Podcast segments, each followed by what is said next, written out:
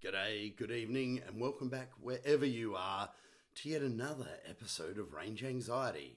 I'm your host, Martin Donnan, and I'm bringing you 30 years of automotive tuning experience in 30 minutes, once or twice a week, and I'm glad that everyone is enjoying it. How do I know that they're enjoying it? Because they're sending me their feedback to my email address for the show which is dtech at senet.com.au. That's D-T-E-C-H at senet.com.au. Now, I wasn't planning to do this this evening. It's Friday in Adelaide and I've just knocked off work and I'm a couple of Sauv Blancs in. Wonderful wine regions here in South Australia. Make sure you check them out. And a big shout out to my non sponsor, but I want him to be a sponsor, Zerella Wines down in McLaren Vale. Wonderful product, Great stuff. And Jim, throw some cash this way and you can be a regular on the podcast every week. Now, today's topic. Hope you all enjoyed Clown Show. I mean, Clown Show was, I think, a pretty cool thing because in the early days, the Ford tuners were the clowns. Now, however, it looks as though I'm the clown. Why am I the clown? Well, anyone that knows me well would, would be able to list maybe 10 pages of clown reasons for Martin Donnan.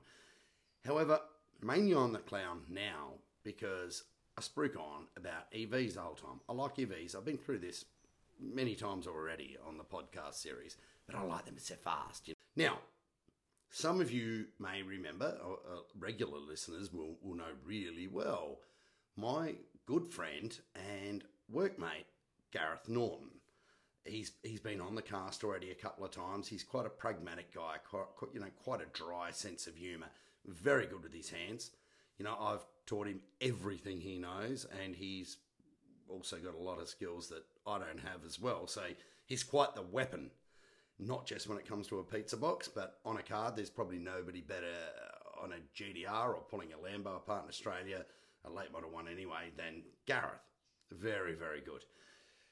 But he gets frustrated. He gets frustrated by me. Something terrible. That's nothing unusual. If you've listened to Wifey, you would know she gets frustrated too, with me as well, Lisa Donnan. I mean, it's only natural. I can be quite a frustrating person to deal with from time to time.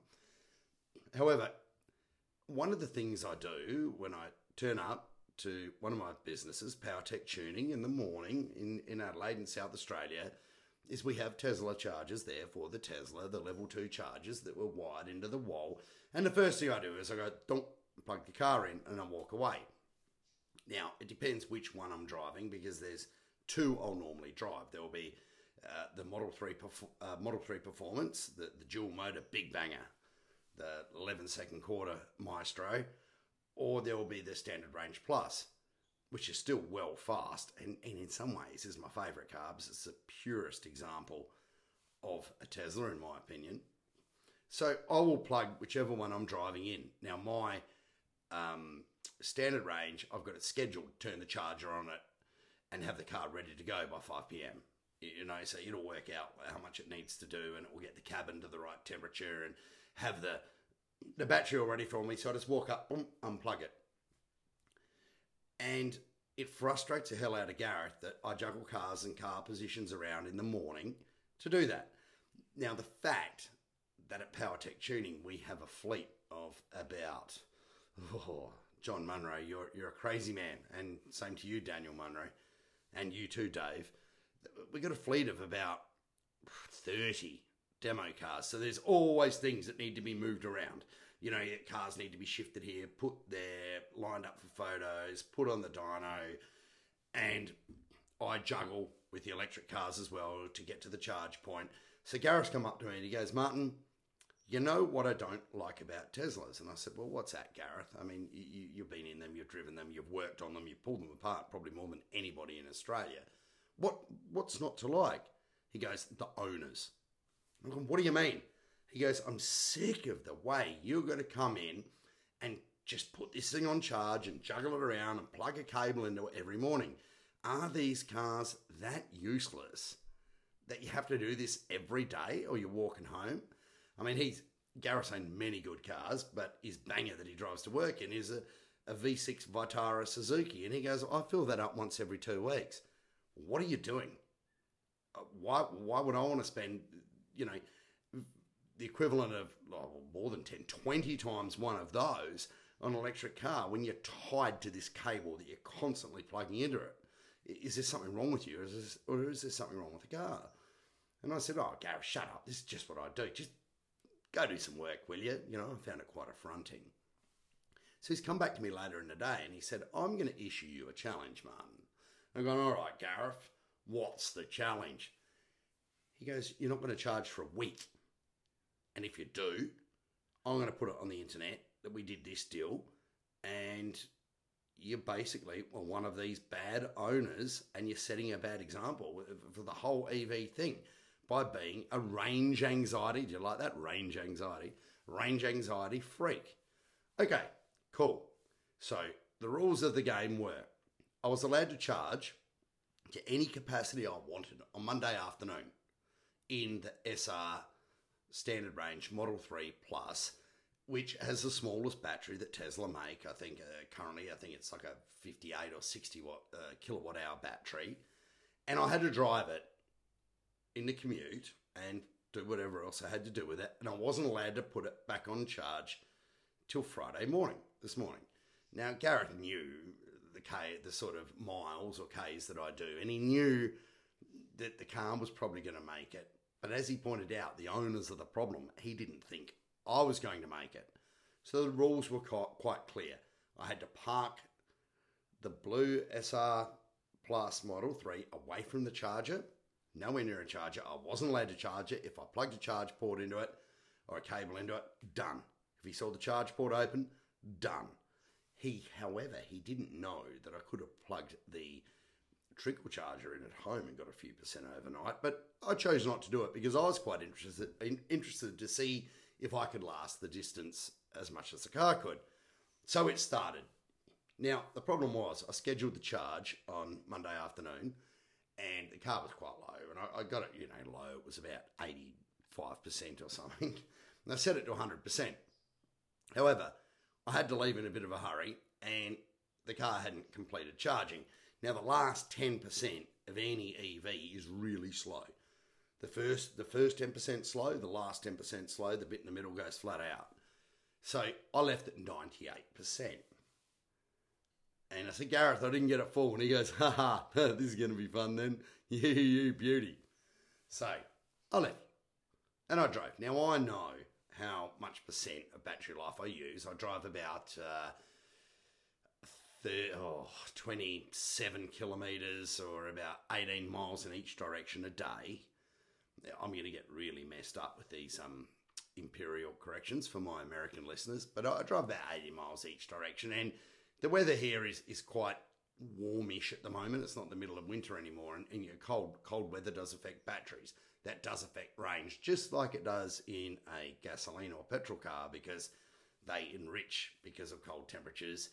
Batteries aren't as efficient in cold temperatures. So I knew how much I was going to use, and I, I'd already worked out in my head that I was going to finish this challenge with about ooh, 41 or 42% battery capacity remaining, and it was going to be easy.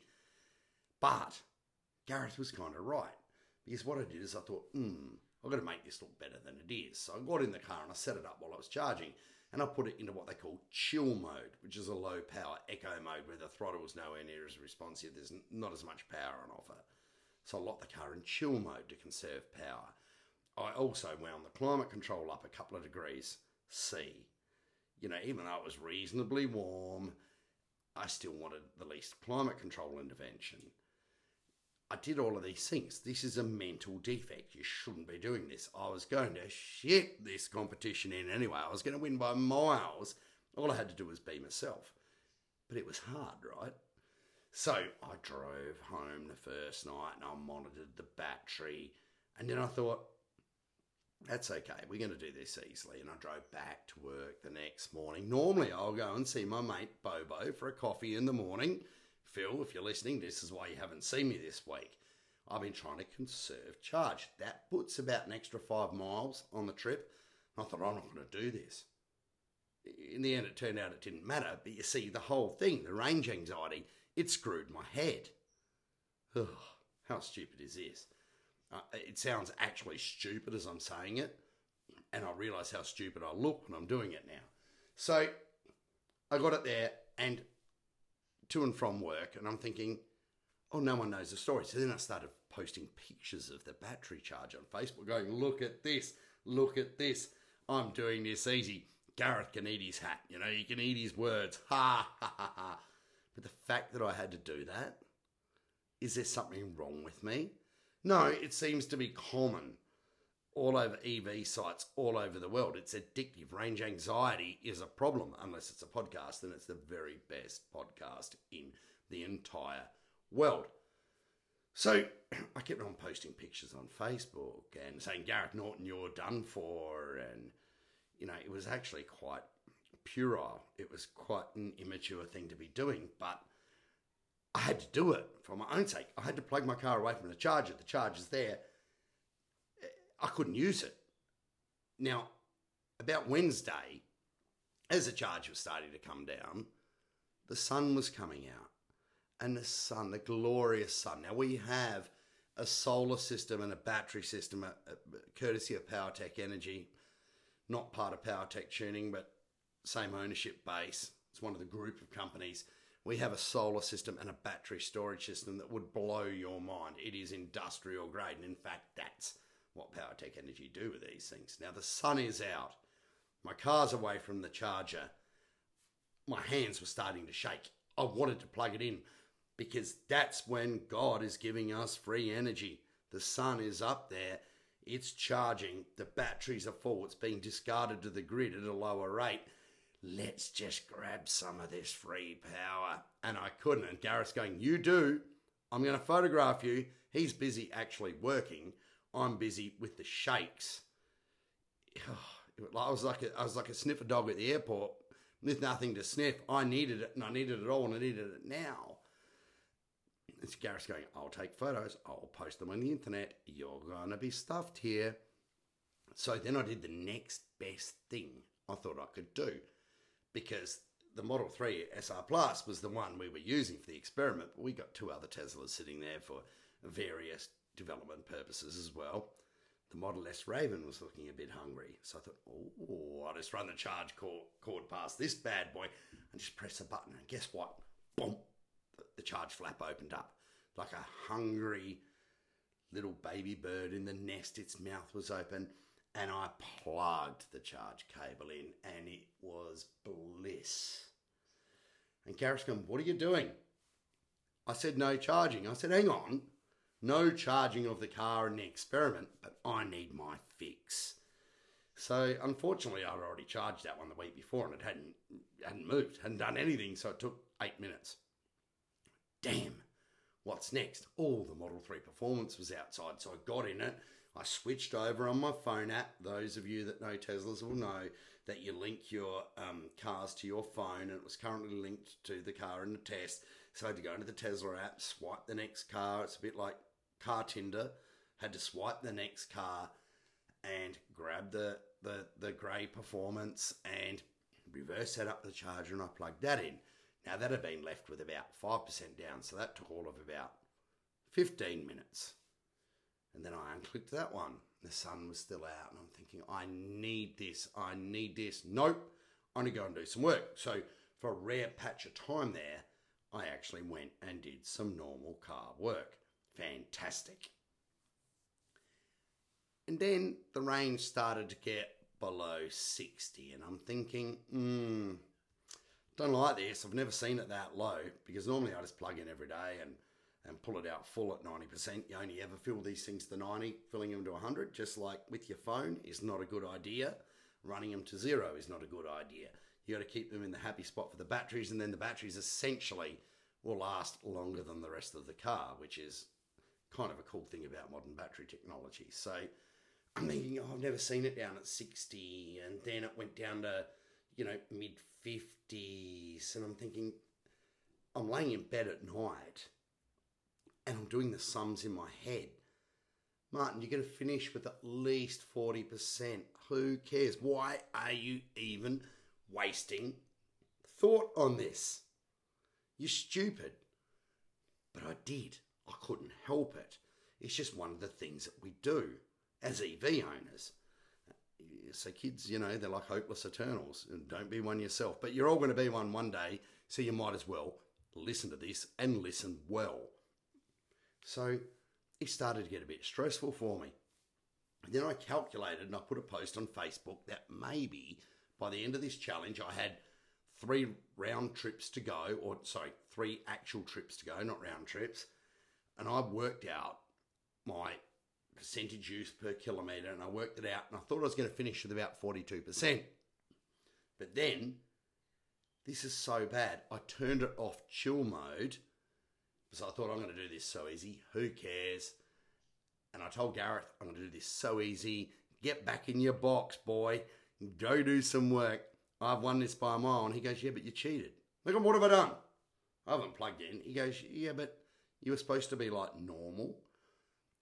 I said you could charge it fully before you left, but you only charged to 90 and you were trying to charge to 100. Is there something wrong with you? I only got 98, by the way, as, as I said earlier. I said, no, but this, you know, just what I do when there's a challenge. He goes, no, this, there again, is the problem. The problem with you people, you Tesla owners, you're nuts. No, no, no, no, I'm not. So I got it down, and on the very last trip, I didn't want to look like a fool on Facebook for, for once. I actually decided to coast the car a bit more. I didn't put it in chill mode, I just didn't use any throttle because that's all chill mode really does is control your throttle input. You, you know, the, the tap for the power, just like in a gasoline, um, dirty, stinking, smelly, horrible car. Um, and I got to work with 47% remaining. So I did all of these miles. I did like, uh, sorry, I, I, can't convert to Imperial right now for my American listeners, but um, the thing's got like a 410 or 420 kilometer range. I did like 230 kilometers and I had 47% remaining. It was absolutely textbook. I did a really good job of being really soft on it. But on the way to work, I did the worst thing on the final trip. I pushed the check for software updates button and boom, there's a new update going to improve efficiency, do this, do that. We've got a pin number for the glove box lock or something stupid like that in there and improve the autopilot, which is what I really love. If you listen to the autopilot epicast, epicast. Now there's a word. This is an epicast, and you know how much Lisa likes um, autopilot. You can hear the screaming probably still.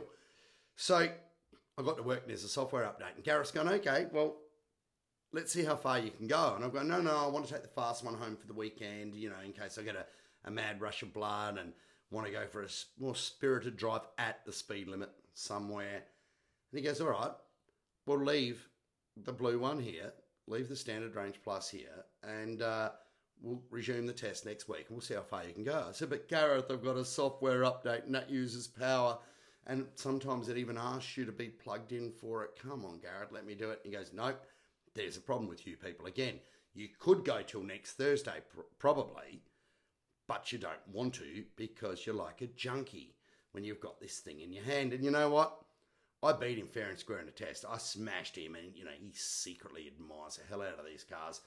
But he kind of won the principle of the test, which was the mental weakness of the owners and getting free electricity whenever they can, and that's me all over. So, yeah, it, it, there's a lot of maturing to do for not only the industry and the cars, but also the owners. And I had it out with a good old mate of mine. If any of you that have listened to Lancelot, one of his good mates, John Fry, that's a, of about the same vintage, he just bought a new Kia Stinger. Madman, you know, good on him. And he's saying, you know, I can't drive it from, uh, I can't drive an EV from Adelaide to Melbourne, which is about 500 miles, 700 and something Ks. And high 700 Ks, I think. And uh, it, it's equivalent of driving from probably LA to, well, it's, it's probably well past about three lots of Vegas away.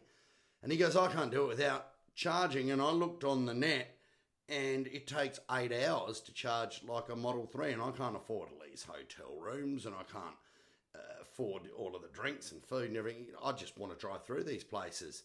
And there's a problem, is that the entire media and industry aren't full of people as analytical as Gareth, who understands how the cars work and just knows the owners are a bit um, on the spectrum.